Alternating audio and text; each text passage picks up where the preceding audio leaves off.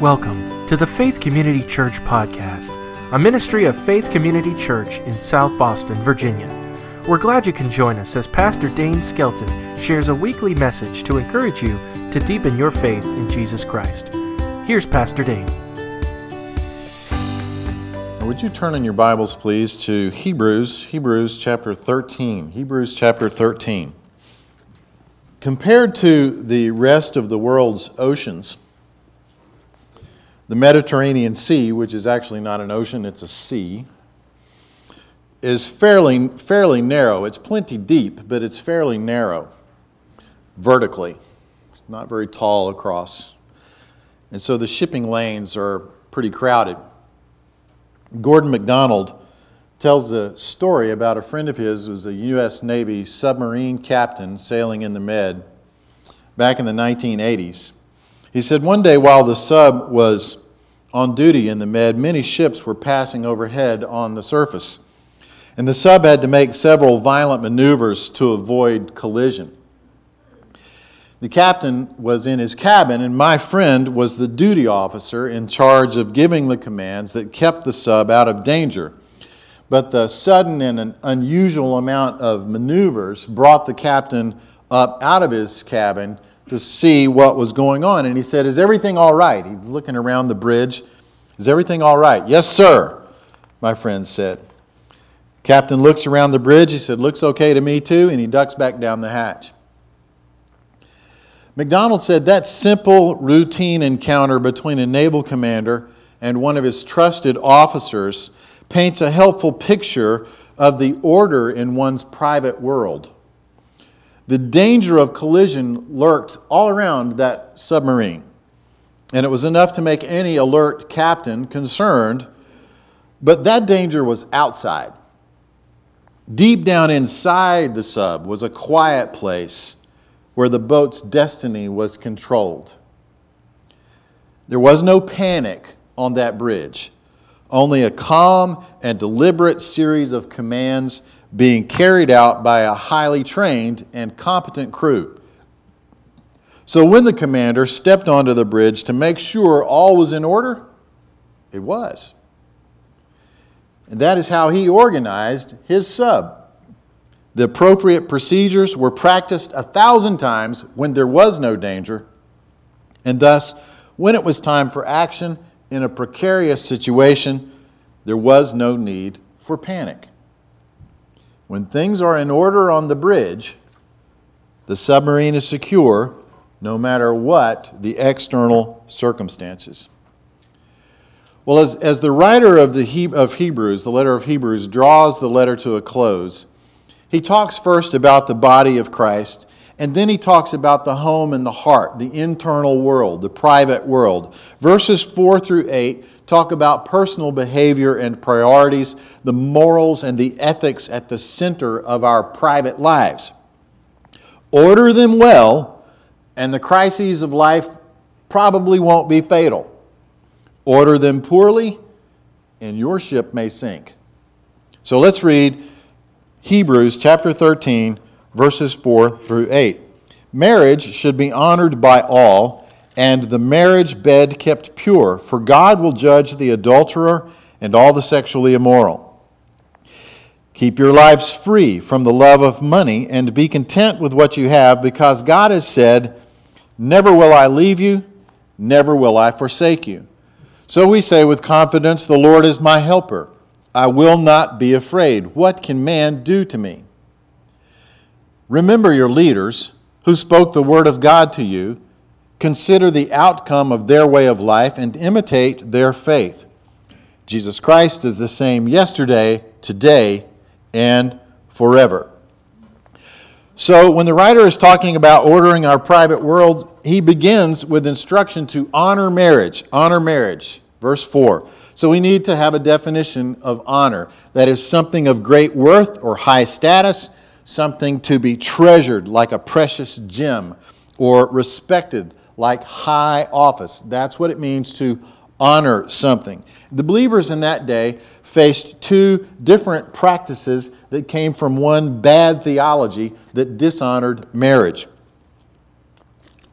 The bad theology, there were a number of bad ones, but probably it was bad, uh, an early form of Gnosticism. Gnosticism, one of the essential doctrines of Gnosticism, is that they separate, it separates the body and the spirit. Like the body and the spirit are two different things. Spirit is good, the physical body is evil or just not important. One of the reasons that John, for example, wrote 1 John was to combat this and to make it very clear Jesus was a complete human being. He was he came in a body. He was not some spirit that inhabited a body for a while and then left. He was a complete human, all the way human, all the way God, completely.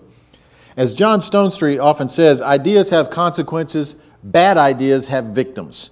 And the bad idea that is Gnosticism generated two bad practices and created two classes of victims. So we'll come to the victims in a minute, but I want to look at the practices first. So you have the idea that is Gnosticism, it generates this practice called asceticism. Asceticism is the voluntary denial of certain pleasures and social pursuits for the purpose of spiritual purity the voluntary denial of certain pleasures and social pursuits for the purpose of spiritual purity. So it can be food, wine, possessions, sex, all kinds of things, including marriage. Now, asceticism is common in the Bible. We're often told to deny ourselves, take up our cross, and follow me, said Jesus. That's exactly what Jesus said. Whoever would save his life will lose it. Whoever loses his life for my sake will save it. That's a form of asceticism, is self-denial. So fasting is encouraged, giving away money is encouraged, loving your enemies. These are all forms of self-denial. Paul in 1 Corinthians chapter 9 compared the spiritual life to athletic training. Every athlete exercises self control in all things. In other words, they deny themselves. They do it to receive a perishable wreath, but we an imperishable. He's assuming that Christians practice self control, self denial. So I do not run aimlessly, I do not box as one beating the air, but I discipline my body and keep it under control, lest after preaching to others, I myself should be disqualified. So the New Testament teaches asceticism at some level, it teaches self denial. But some probably under the influence of early forms of Gnosticism and other teachings that were around at the time, had taken that asceticism too far and had rejected marriage altogether.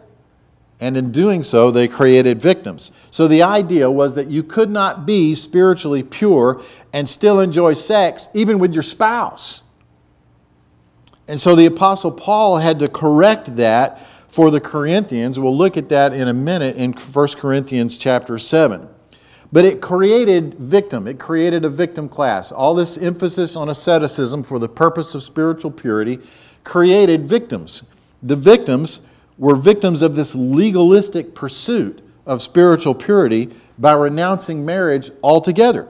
The Gnostic idea was that physical pleasure was bad, including the pleasure of the marriage bed. So they were dishonoring marriage by overemphasizing asceticism. If you've heard of the Dead Sea Scrolls and you've heard that they were preserved by this community called the, community, the Qumran community, the Qumran community that preserved the scrolls were ascetics. They had to renounce marriage and all earthly pleasures in order to, and all earthly possessions in order to become a part of that community people left marriages for this.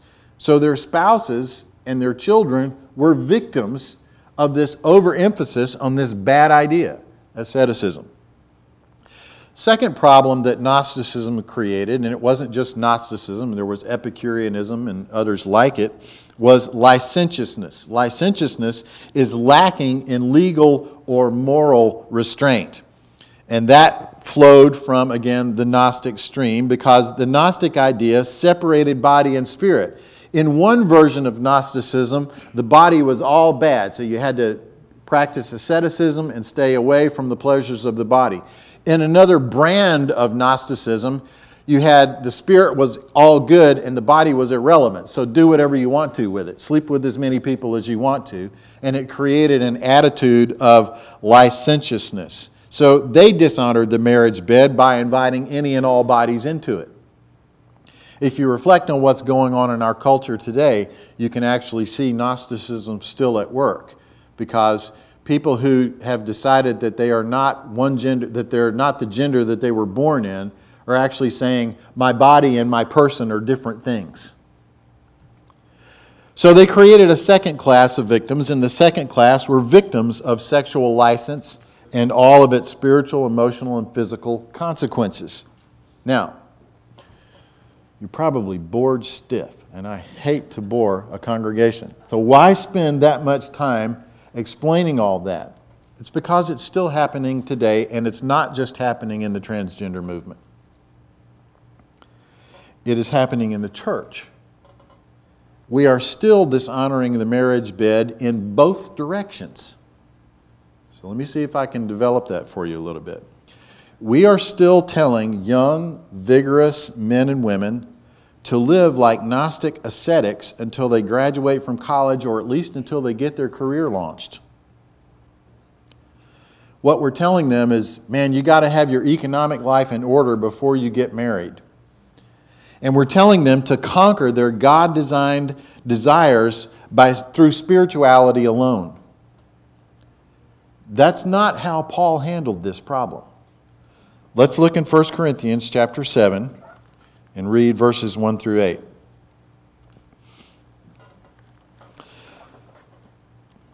Now, for the matters that you wrote about, so they've, they are asking Paul questions.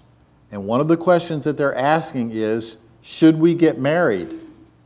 Because we're concerned that that's going to mess us up spiritually. They were associating sex with impurity, even married sex with impurity. It's good for a man not to marry. But since there's so much immorality, each man should have his own wife and each woman her own husband. The husband should fulfill his marital duty to his wife, and likewise the wife to her husband.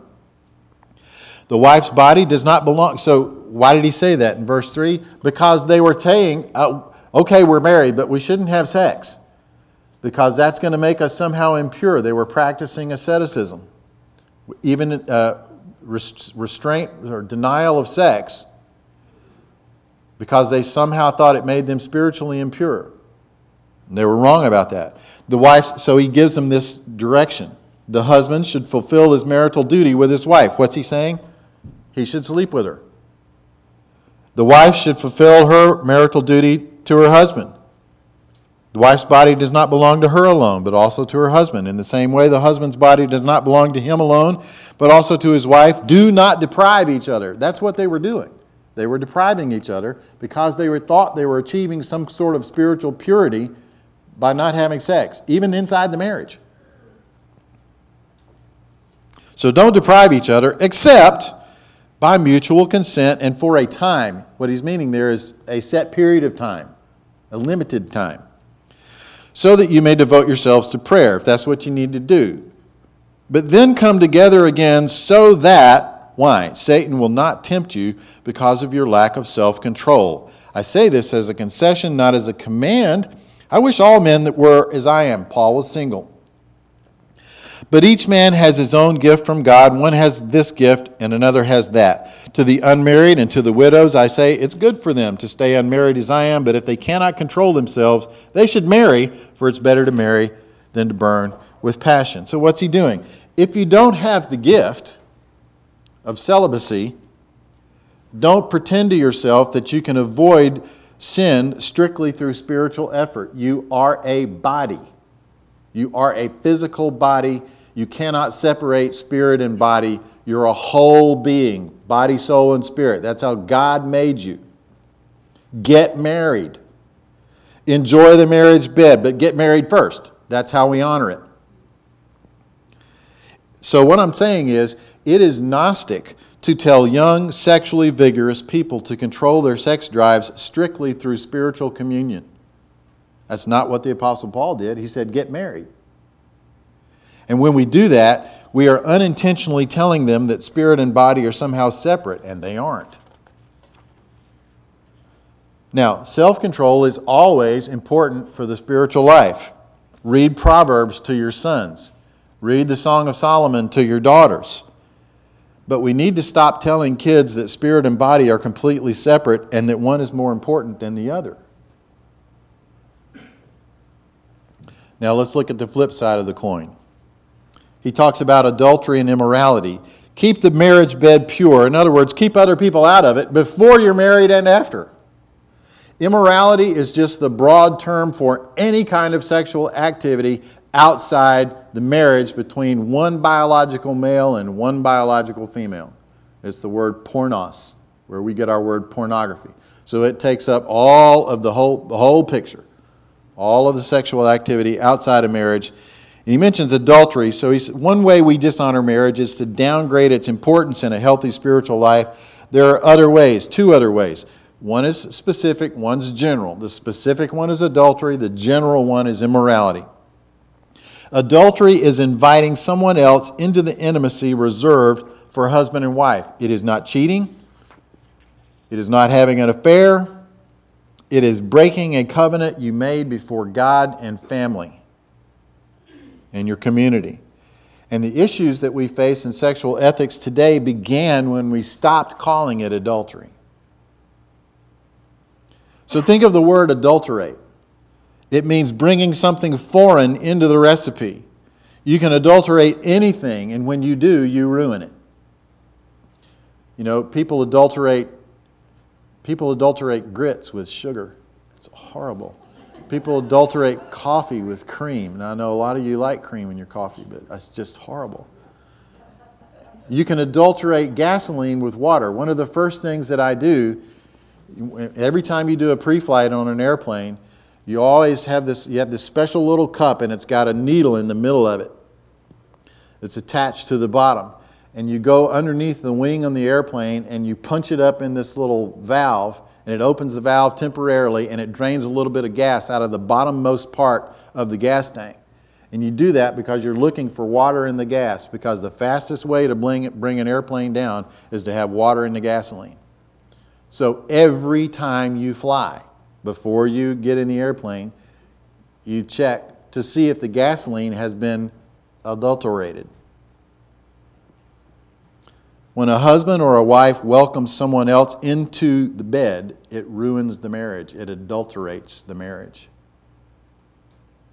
So, why does God take this so seriously? I mean, the Romans didn't. The Romans would have a wife, and that was for having uh, legal children that would inherit. But then they would have mistresses. And then as time went on, the mistresses would have, I don't know what you call mistressers, you know, but they would have that. It was just rampant immorality, just exactly like we see in our time today. But marriage, as the Apostle Paul taught, is a picture of Christ and his church. is something so profound and so mystical we can barely wrap our heads around it. But we can grasp the practical side of it what happens in a marriage when it's adulterated. Marriage between a biological male and a biological female is the building block of civilization. I know I'm preaching to the choir. It predates ethnicities, it predates nations, it predates the church. And when it's destroyed, bit by bit, piece by piece, so is the family, so is the church, so is the community, so is the nation. So the writer reminds us don't take these things lightly. God's going to judge us if we participate in immorality. So, how do we honor marriage? Well, we honor marriage by doing it well, by teaching our children to do it well. How do you do it well? Let me just be very practical here. These are things that I teach every marriage counseling couple I've ever spoken with. You have to, let me, I have four habits that are listed up here. I actually added a fifth one this morning. Don't worry, I'll get finished on time. Number one, the habit of forgiveness. Every marriage, every Christian marriage needs to start at the cross in the morning and end at the cross at the end of the day. Start at the cross where all of your offenses to God were forgiven. Feed on the forgiveness of Christ that He gave you and never nurture a grudge. Start the day with forgiveness for your spouse. If they were snoring in your ear, if they pulled the blankets off of you, start with forgiveness. In the day with forgiveness. Never carry a grudge. Second, learn the twin habits of active listening and assertive communication. Seek first to understand, then be understood. Say what you need, ask for what you want. Respect each other's wishes. Learn how to communicate. Third, practice conflict resolution. Few people have any experience in this when they get married. They've never been taught how to do it. So practice disagreeing when you're in harmony. When you're feeling great, you're having a great time, you just had a wonderful weekend together, practice disagreeing about the toothpaste. Practice disagreeing about, I don't know, whether you, how you make the bed. Practice disagreeing over something that's irrelevant. Just practice how to negotiate through difficulties with each other. So that when you get to those moments, when you're not doing well and you're not agreeing, you already know how to do conflict resolution. You already know the steps. Fourth, Develop the habit of interdependence. Divorces rarely start with adultery. I mean, that's not how they start. They start when we stop intentionally weaving our lives together and we build up little grudges that we haven't resolved.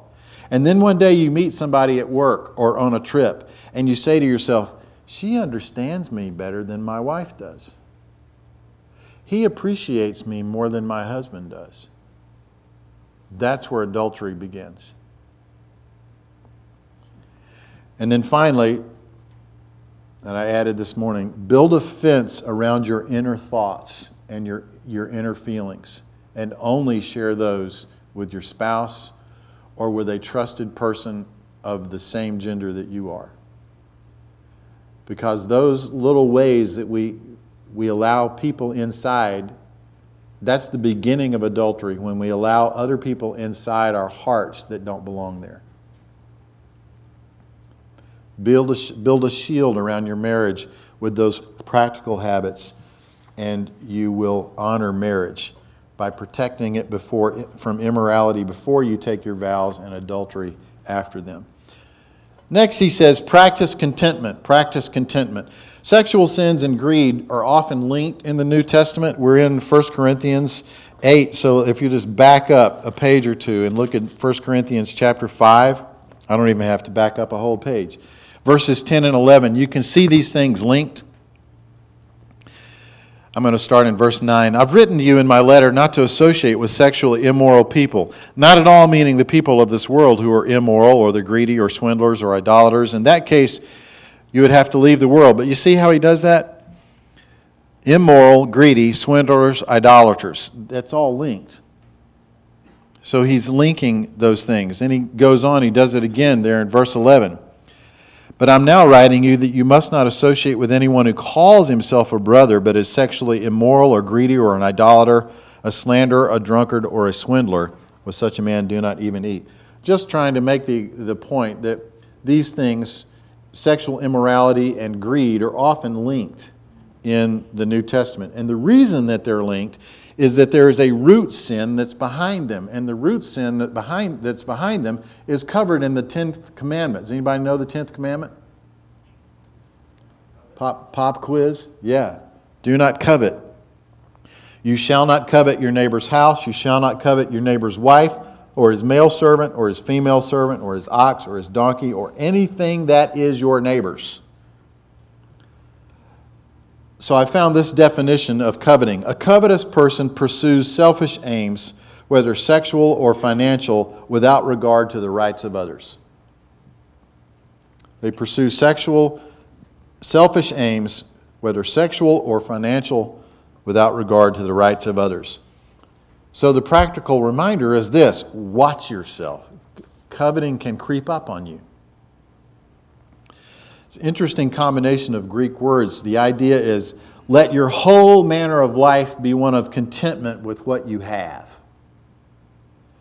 So, healthy ambition is one thing. Without it, we, we don't reach our potential as human beings. We have to have healthy ambition. But we swim in a sea of discontentment created by clever marketing agencies whose one great purpose is to make us want things that we don't need. And it's not just new things, like cars or money or boats, we can even covet old things. We occasionally watch American Pickers, and it's, it's fun. It's interesting to learn where things came from, what their uses were, who made them, what was the history of their use in the country. It's fun to watch the haggling and the bargaining. But every now and then, if you watch that show long enough, you'll see that they've, they've not just come up on a place where a person is a collector of things because they know these things have value and it's like their portfolio for their retirement. You've come up on somebody who just has hordes and hordes and hordes of stuff, and they'll tell you, I had to have that and I can't let it go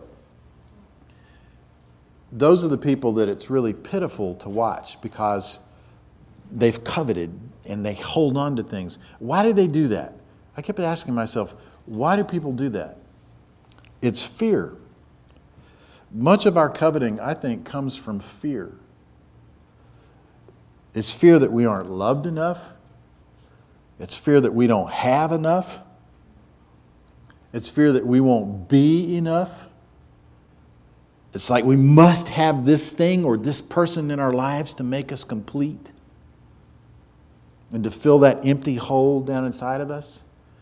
But if you remember what the 10th commandment was, do you remember how the 10 commandments start? Exodus 20, verse 2. I am the Lord your God who brought you out of the land of Egypt, out of the house of slavery. That's what he says before he gives any of the other Ten Commandments. What's he saying? I am enough. I am enough. So, coveting is a spiritual sickness whose symptoms are greed and immorality. It's one, and its one great antidote is confidence in God. That's where we go back to the letter to the Hebrews.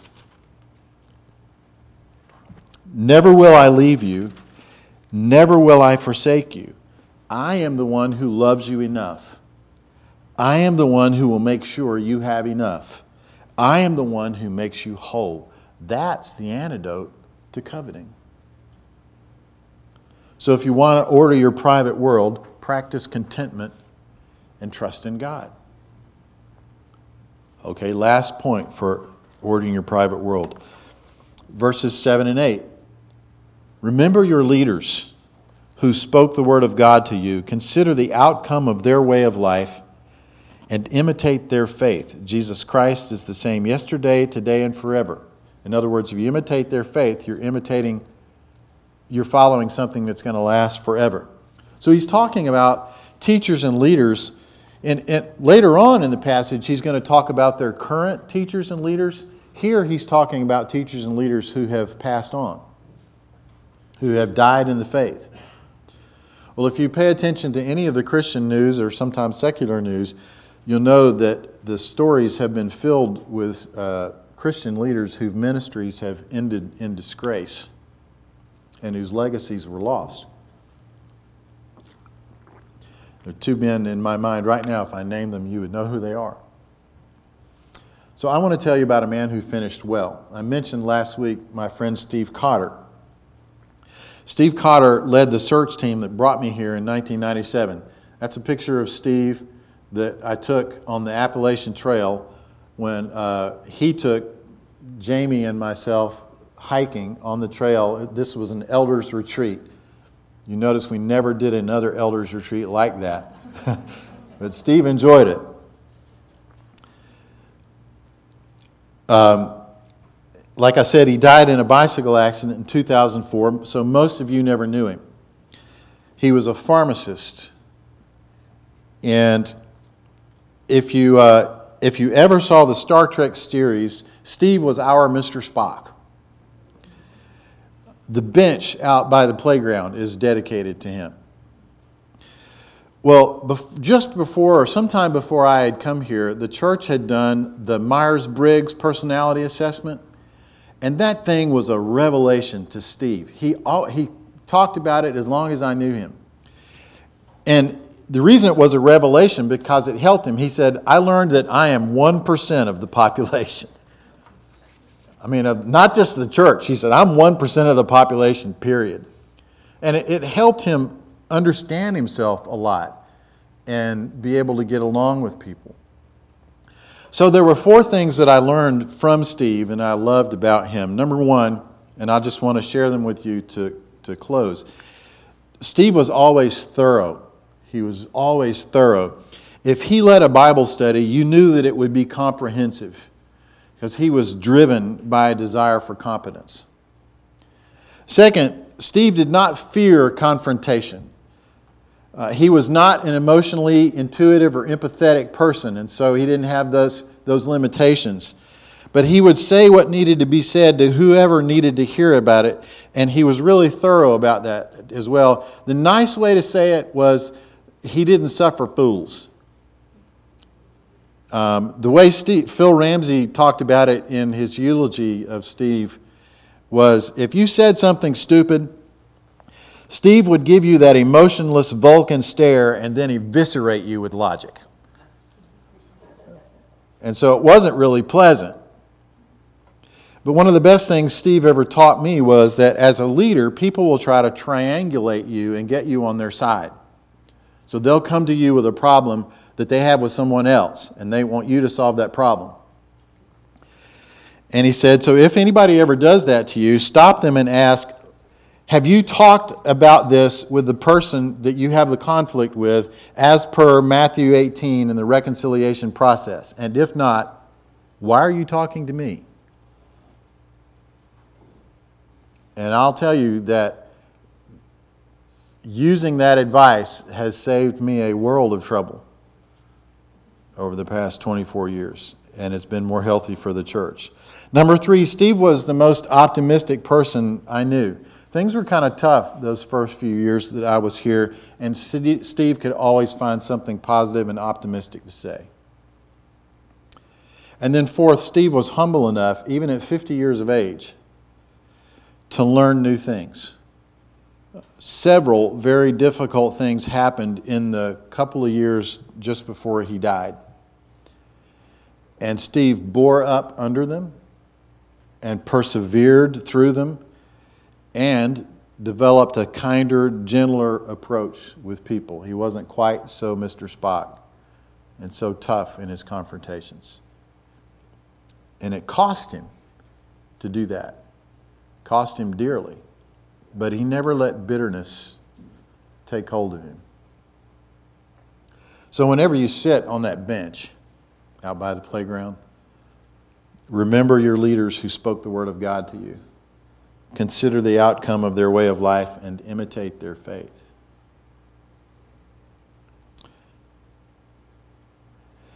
Well, I started with a submarine story. Let me end with one.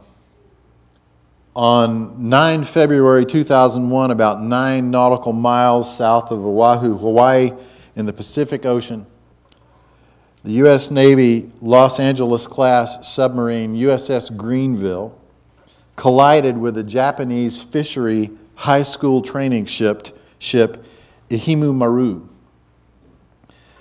And in a demonstration for some VIP civilian visitors, the Greenville performed an emergency ballast blow surfacing maneuver. So, if you've ever seen Hunt for Red October and how the sub comes blasting up out of the water, that's what they did.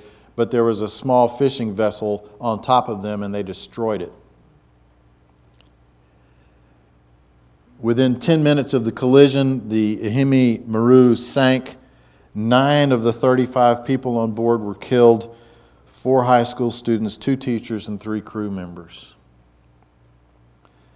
Civilians were present in the Greenville's control room on the bridge at the time of the accident.